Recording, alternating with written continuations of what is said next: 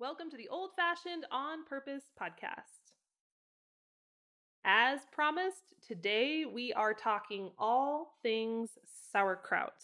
So, back in episode number 159, I gave you the rundown on fermentation as a whole. But today we're going to get very specific on how you can make your very first batch of sauerkraut. I'll also explain why I became a kraut fan after a good couple of decades of absolutely despising the stuff. And we'll talk some pickle tips as well. It's going to be good. I'm your host, Jill Winger, and this is the podcast for the trailblazers the mavericks, the makers, the homesteaders, the modern pioneers, and the backyard farmers. If you're ready to boost your food security and live a more homegrown lifestyle, well, this is the podcast for you. Are you ready for this? Because we are going to just dive right in. Um, I do have blog posts with printable recipes and all of the measurements, and so I will put those links in the show notes. If you want to just kind of listen to the overview, and then you can go print that stuff off when you're ready to actually take action. But I'm hoping that in this episode, it'll just give you some confidence if you have been wondering about fermented foods and you're just like, eh, is it too hard? Is it complicated? Do I need all the stuff? Um, you're going to find out it's actually one of the easiest ways to preserve foods that you can possibly imagine. So, I'm going to give you some recipes and methods, and I think this will be inspiring to a lot of you. So, let's start out just with an overview of what you're going to do. And I'll give you some more details in a minute. But in essence, when you're ready to ferment foods, number one, we want to have firm vegetables. So we talked a little bit more about this in episode 159 if you want to go back and listen to that one, uh, as far as equipment and science and all that goes. But you can ferment a lot of things, but the best things to ferment are firmer. Uh, I'm thinking beets, cucumbers, of course, cauliflower, radishes, green beans, bell peppers, carrots. You know, they all have that harder texture versus something like greens or a tomato, a little bit squishier. So you're going to take your vegetable, you're going to cut it up or prepare it, peel it however you need to. We're going to put it in a jar with uh, whatever spices you might need, garlic or uh, herbs or whatever. And then we add a brine. Brine is just salty water. We put a lid on it and we leave it alone for 10 to 14 days. That is the essence of making a ferment. And of course, there's a lot of details that can change, and there's a lot of different seasonings and flavors you can add it. But in essence, that's what you do. And that's what they've been doing for as long as humans have been fermenting stuff. Put vegetables in a container, add some brine, call it good. Just leave it alone. And that's how you do sauerkraut, pickles, you name it. So let's start off with sauerkraut. I hated sauerkraut my whole childhood. I refused to eat it most of my early adulthood until I made it myself. And I believe the difference is is that the store-bought sauerkraut, I mean there's nothing wrong with it. I know a lot of people like it. It just was too sour for me. And the reason that the homemade sauerkraut was better is because I could control the amount of tang or sourness that it had. And if I have a milder kraut, I actually really enjoy it. And my children do as well, believe it or not. The funny thing about some of these fermented foods, and I've noticed this happen with the sauerkraut, the kombucha, all of these different things that I've made fermented over the years. Initially, I'm kind of like when you first taste it, I'm like, oh, this is okay, this is fine. But I don't know, my body starts to crave it. Even if it's a new food into my diet, you know, like it wasn't that long after I had my first couple tastes of homemade sauerkraut that I was actually starting to find myself craving it. And I feel like maybe this is wrong, but it feels like to me that my body knows what it needs and it's so good for you because it is so probiotic. Um, so I find that I'm not the only one who's had that happen to them. A lot of folks have said similar things. But it, if you can add some sort of fermented something into your diet every day, whether it's the kraut or the pickles or the kombucha or the yogurt, like think how diverse all the bacteria in your gut will be, which I don't know about you, that makes me excited. It's a good thing, but it's a great motivation to try this, even if you're a little bit skeptical, and see what you think because it may just surprise you. So, to start with your homemade sauerkraut, I would recommend starting with one medium sized head of cabbage. And usually, a medium sized head will fit into one quart sized jar. I realize that sounds insane if you've never done this before. How could that fit in the jar? But it does. You pack it in very, very tightly. You're also going to need some salt, and you will want this to be a non iodized salt because the iodine in iodized salt messes up with the bacteria of the ferment, the happy good bacteria. We don't want that to be affected. So, get a sea salt. I use Redmond's real salt. I have a whole episode where I interviewed one of the founders of Redmond's. He's amazing, all the good information there. But I use fine Redmond's real salt. You could use canning salt, you could use kosher salt. Um, actually, kosher salt's going to be a bigger grain. So I would stick with a fine salt because obviously, when you have fine granules versus coarse granules, it changes the amount of salt in your measuring spoon. So pick a fine sea salt is just non-iodized. So I got my quart-sized jar. I have a head of cabbage. You can do green or red. I usually do green. And a tablespoon of fine sea salt. So first things first, I like to wash the cabbage, especially if it's from the garden. I have to peel off those outer leaves because they've got bug marks and such. So I peel off the wilted, icky leaves, give it a good wash, and quarter it. Then you'll find that the cabbage has a core, right? So I just kind of shave the core out because it's really tough and hard to chew. And then once the core is removed, I set it aside, don't throw it away quite yet, and slice the cabbage into thin strips. Now, it's important with ferments. We kind of want the food particles to be a similar size. So I kind of go for a quarter inch, but it doesn't have to be perfect. Um, please don't get your ruler out and drive yourself crazy. Just eyeball it. We're going for a quarter inch, but again, perfection is not super crucial here. Could you use a food processor for this step? You could. But the issue with that, and the reason I usually don't use a food processor, is because it's really easy to make cabbage puree, right? That would be not desirable. We want cabbage strips. So, food processors, I mean, I suppose if you used, I wouldn't use the shredding blade, but if you per- potentially use the slicing blade, that might work. But honestly, just use a knife. I feel like it's not that hard. Okay. Once I have my cabbage strips, I put them in a big bowl, and I'm talking a big bowl with lots of room, and I put the sea salt over the top.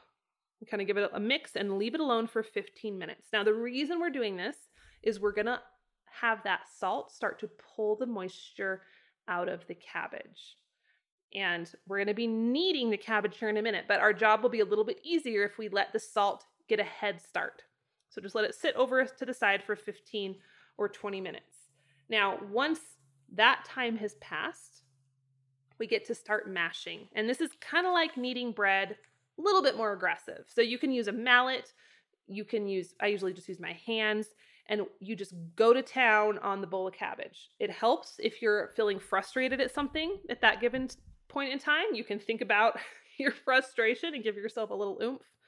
Um, but basically, you're just mushing the cabbage, and we're trying to break down the cabbage and get it to release the juices. And this takes a little bit of time. So just kind of settle into this moment, turn on a, to music or a podcast or whatever, and you're going to use your fingers or your mallet or whatever blunt object you want to use and mash, knead, twist, press, crush the cabbage, just go after it.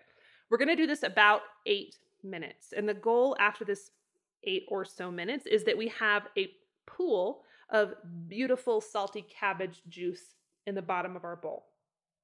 Now, this will vary a little bit depending on how old your cabbage is. Like, if it's a fresh cabbage, it's going to have more juiciness. If it's older, it'll be a little more dry. It's not the end of the world, but we just want those juices to start to come out. Now, one of the keys, and I explained this in episode 159, one of the key things about producing ferments that work properly is having the proper amount of salt.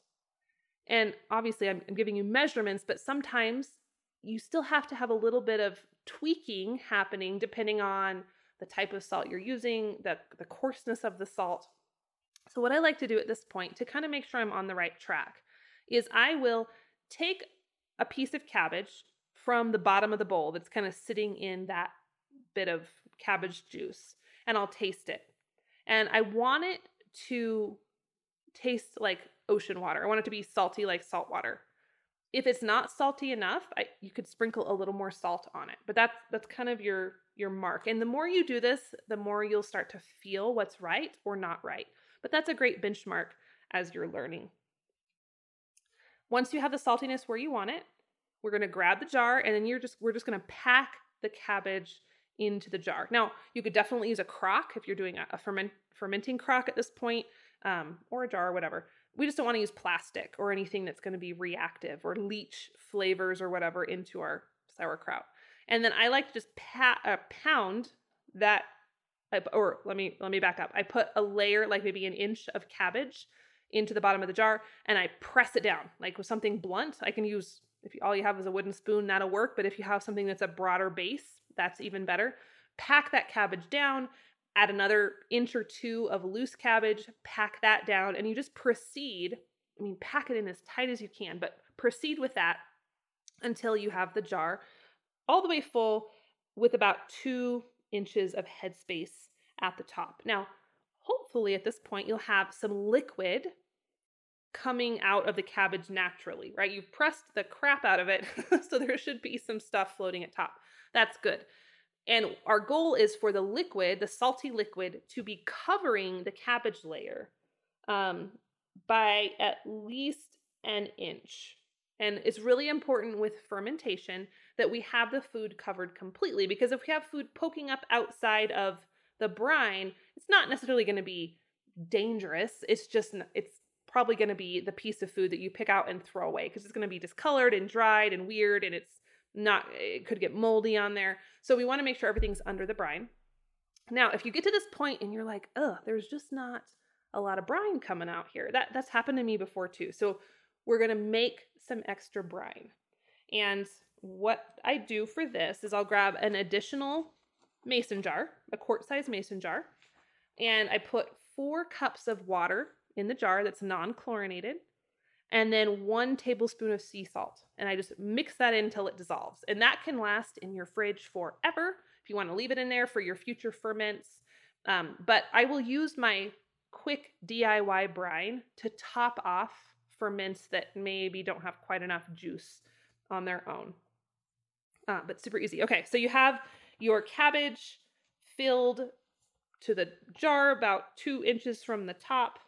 And then we're going to put a weight on top of the cabbage. So the reason we weigh down the cabbage or the food, whatever, it could be any type of fermented food, is like I said, we want it to be completely submerged in the liquid. So I have these handy little glass weights. It just looks like a glass disc that are designed for mason jars and they hold the food under the brine. You don't have to go buy those. You could use all kinds of different things. Um, sometimes I'll even just take that core of the cabbage that you set aside earlier and stick that in to hold the cabbage underneath. I don't care if the core is exposed to air because I'm not going to eat that anyway. I can throw that away later. But I want that cabbage itself to be underneath the liquid. So you can use a weight, you can use a core, whatever you've got in your kitchen. Um, just get creative. We just need to hold the food underneath. All right, now we're going to put a lid on the jar. Um, like I explained in episode 159, you can get all sorts of airlocks and um, fancy things here. If you don't have those, you can absolutely just use a mason jar lid. Gently put that on the jar, kind of finger tight. You don't have to crank it down super hard. And then set it on a small plate and put it in a, let's say, I, I put it on my counter. You want it to be probably just room temperature, not super hot, not super cold, just a room temperature location where you're going to remember that it's in existence. You don't forget it. Like, don't put it in the back of your cupboard and then four months later you're like, oh my gosh, the sauerkraut. That would probably not be great because it would get a little funky. Just make sure it's not in direct sunlight. Um, let's see what what next. Then basically you leave it alone. You leave it alone for depending on your taste, anywhere from 7 to I don't know, 30 days. The sauerkraut hardcore folks will leave it super long to ferment. I'm a little bit more of a lightweight when it comes to the sauerkraut sourness. I usually go between seven and 10 days, but it just lives on the counter for a while and it's going to allow the bacteria to start to develop and that acid that we talked about in that other episode to do its thing. You might want to burp it. Yes, it's actually called that. Every couple of days just to let any gases out of the jar. And it's it's okay. You might see some liquid seep out of the lid and that's where we put the plate underneath the jar. But that's it. It's super easy. And then you know, 7 or 10 days in, you can start tasting it. Grab a little spoonful, see see if you like the flavor. If it's not strong enough, leave it for longer. And once it does get to the point where you like it, you can stick it in the fridge or stick it in your root cellar to kind of halt that fermentation process. And that's really it. That is it's ready to eat. So sauerkraut's one of those things that feels so formidable until you actually do it and you're like, this is the easiest thing ever. Um, and it will last a good long while, right? If it's in your fridge, it'll last for many months.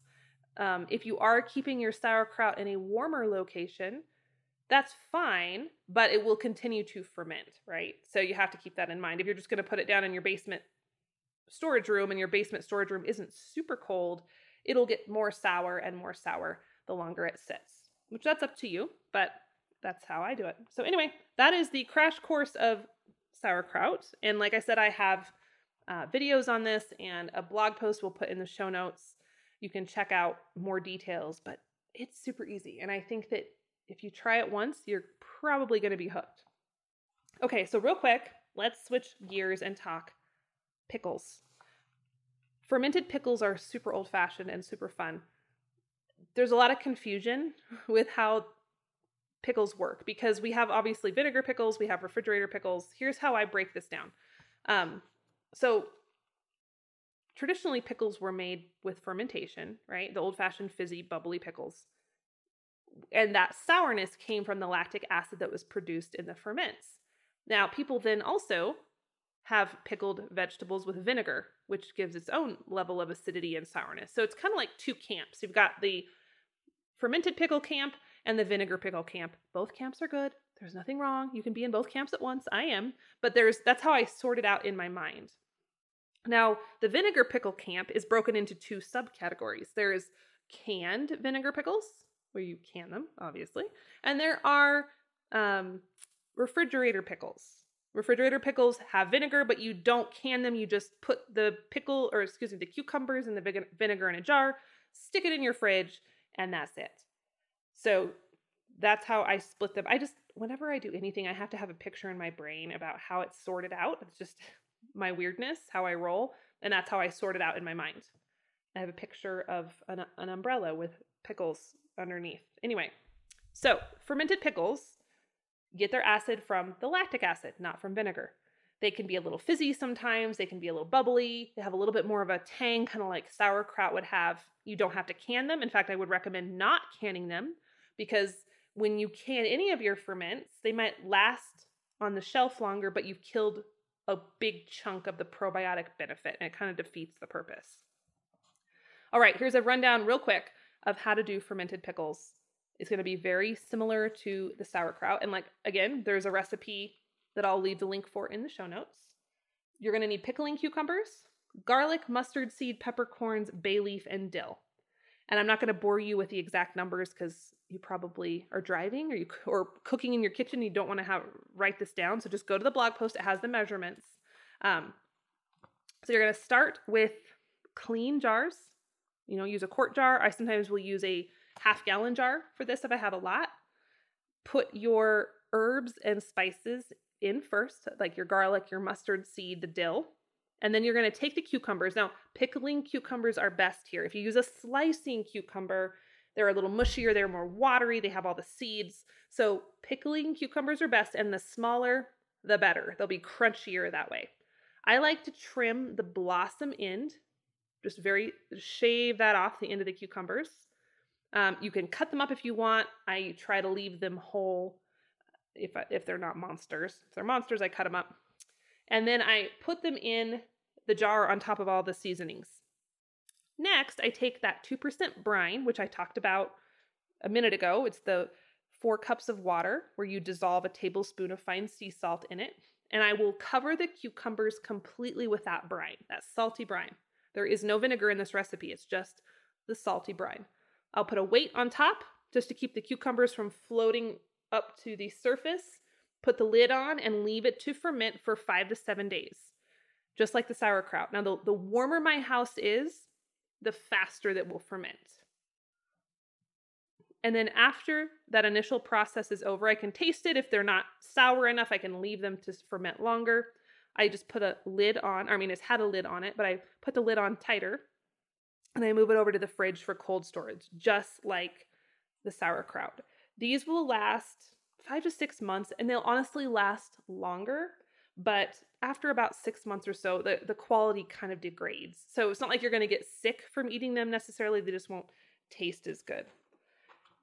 And that is really how easy it is. And you can repeat this exact process with carrots and beets and green. You can do green beans, home fermented green beans, like all sorts of things, but it's really simple. Um, okay, a few little tips about what is normal because this can be a little concerning if you've never done ferments before and you're like what the heck is this white stuff so these will look a little different than maybe your typical vinegar pickles and a lot of this goes to sauerkraut as well. So, cloudy brine is normal. So, you're going to see when you first put your salty water in the jar with the vegetables, the vegetables are going to look bright. And then the longer it ferments, things get a little cloudier and the vegetables' color gets a little more muted. It's not a gross color, it just changes a little bit. So, that's okay. Um, sometimes you'll get a little bit of a white, this sounds gross, but just bear with me. It's a white scum at the top of the jar. This is normal. It's not mold. You'll, you'll know the difference. That's okay. If you have a little bit of that, you can just scrape it off and throw it away. Fizziness is normal. Um, like, like fizz, like looks like carbonation. It's, that's totally a normal process of fermentation. Again, liquid leaking out of the jar is cool, not a problem. And just put a plate underneath so you don't get juice on your counter. Bubbles are good and you want to have that pleasant sour taste. These will taste a little bit different than your vinegar pickles, right? They're still they still have a pickle vibe because you got the garlic and the dill, but they're not quite the same sourness. That being said, my kids have no problem gobbling up uh, fermented pickles, and I think once you've developed that taste for it, you might even like them better than the actual the vinegar guys. So anyway, that was a lot of information. I hope that was helpful. Sometimes I feel like when I'm trying to talk through recipe methods on the podcast, you can't see it. I'm moving my hands a lot and, and trying to show you things with my hands because I want I'm, I'm a visual person and I want to be able to like show you. But the blog post will do that. And hopefully if you're listening to this while you're driving or you're cleaning house or you're working in the kitchen, it'll just give you an idea of how the flow is supposed to work. So by the time you try a recipe, you'll just be comfortable with what it's going to look like start to finish. All in all, though, fermentation is just a classic homestead skill. I think you're going to be really, really glad that you added to your repertoire. It's healthy for you. It's a great way to use up small batches of vegetables. And it's just pretty darn cool to say, yeah, I made some sauerkraut this year. What did you do? All right, friends, if you are excited by the idea of a vintage kitchen full of all sorts of memories and delicious, nourishing food, you will love my Heritage Kitchen Handbook. I've packed this little ebook full of my very best tricks for cooking and eating like a farmer, even if you live in the city, and you can grab it for free over at www.heritagekitchenhandbook.com. And that is it for today. Thank you for being here. Thank you for listening. I appreciate the reviews and ratings you leave. I read every single one. If you found this episode helpful today, feel free to take a picture of the episode on your podcast player, post it on Instagram, give me a tag, and I love to share them and give you a shout out back.